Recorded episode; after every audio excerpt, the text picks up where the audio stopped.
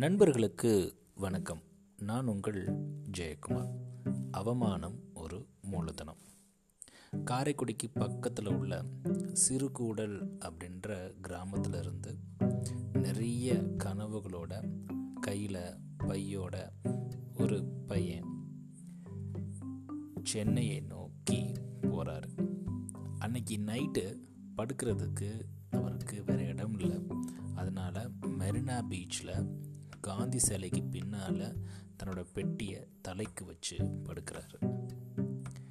அன்னைக்கு நைட்டு போலீஸ்காரர் தன்னுடைய தடியால் அந்த பையனை தட்டி எழுப்புறாரு. காலையில் நான் எந்திரிச்சு என்னுடைய விடுதிக்கு போயிடுறேங்கயா இன்றைக்கி நைட்டு இங்கே ஸ்டே பண்ணுறதுக்கு மட்டும் உங்களுடைய அனுமதி வேணும் அப்படின்னு அந்த பையன் கேட்க அந்த பையனுடைய கோரிக்கை நிராகரிக்கப்படுது. படு படுக்கணும்னா நாலனா கொடு அப்படின்னு காவல்துறை மிரட்டுது. நாலனாவுக்கு வழி இல்லாமல் கலங்கிய கண்களோட காந்தி சிலையிலிருந்து நடக்க ஆரம்பிக்கிறாரு அந்த பையன். பின் நாட்களில் அவர் வளர்ந்து கவியரசர் அப்படின்ற பேரும் பெற்று சுமைதாங்கி அப்படின்ற சொந்த படத்தை எடுக்கிறார். கதாநாயகனாக ஜெமினி கணேசன் அதில் நட நடிக்கிறாரு. இப்போது ஜெமினி கணேசனை எங்கிருந்து நடக்க வைக்கலாம் அப்படின்னு யோசிச்சுட்டு இருக்கப்போ அந்த கவிஞருக்கு காந்தி சிலை ஞாபகத்துக்கு வருது. Night shooting.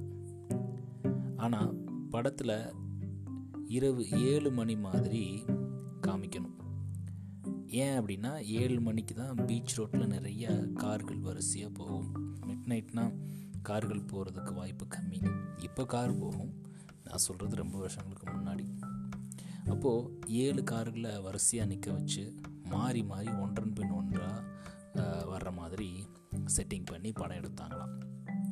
படம்லாம் எடுத்ததுக்கப்புறம் வீட்டில் அந்த படத்தை போட்டு பார்த்துக்கிட்டு இருந்த அந்த கவிஞர் பிள்ளைகளை பார்த்து சொன்னாராம் இந்த கார்களெல்லாம் நீங்கள் கவனிச்சிங்களா? இது எல்லாமே நம்முடைய கார்கள். வாழ முடியும் அப்படின்னு நம்பிக்கையோட சென்னைக்கு வந்த என்ன இந்த இடத்துல இருந்து தான் நாலனா இல்லாமல் போலீஸ்காரங்க என்ன நடக்க வச்சாங்க. ஆனால் அதே ரோட்டில் அதே இடத்துல ஏழு கார் என்னோட கார் இங்கே ஓடுது. அப்படின்னு. தன்னம்பிக்கை அப்படின்றது எல்லாருக்குள்ளேயும் வேணும் அப்படின்றத மறைமுகமாகவும் அவமானம் அப்படின்றது ஒரு மூலதனம் அப்படின்னும் நம்மளுக்கு விளக்க வைக்கிது இந்த காட்சி. ஆமாம் யார் அந்த நபர்? யார் அந்த கவிஞர்? நான் முதலையே சொன்னேன். நீங்கள் ஈஸியாக கண்டுபிடிச்சிருப்பீங்கன்னு நம்புகிறேன் நான். ஆமாங்க. கவியரசர் கண்ணதாசன் தான் அந்த பையன். அந்த கார்கள் ஏழுமே அவரோட கார் தான். ஒருவேளை அன்னைக்கு அவர் அதை அவமானம் நினச்சி மறுபடியும் வீட்டுக்கு வந்திருந்தான்னு வச்சுக்கோங்களேன். மிகப்பெரிய ஒரு கவி கடலை நம்ம எழுந்திருப்போம். எப்பயுமே அவமானம் ஒன்று ஏற்படுது அப்படின்னா அதை நம்ம மூலதனமாக வச்சு அதிலிருந்து நம்ம எப்படி ஜெயிக்கணும் அப்படின்னு கண்ணதாசன்கிருந்து நாம் கற்றுக்கலாம் நன்றி நண்பர்களே மீண்டும் நாளை இன்னொரு பதிவில் உங்களை சந்திக்கிறேன்.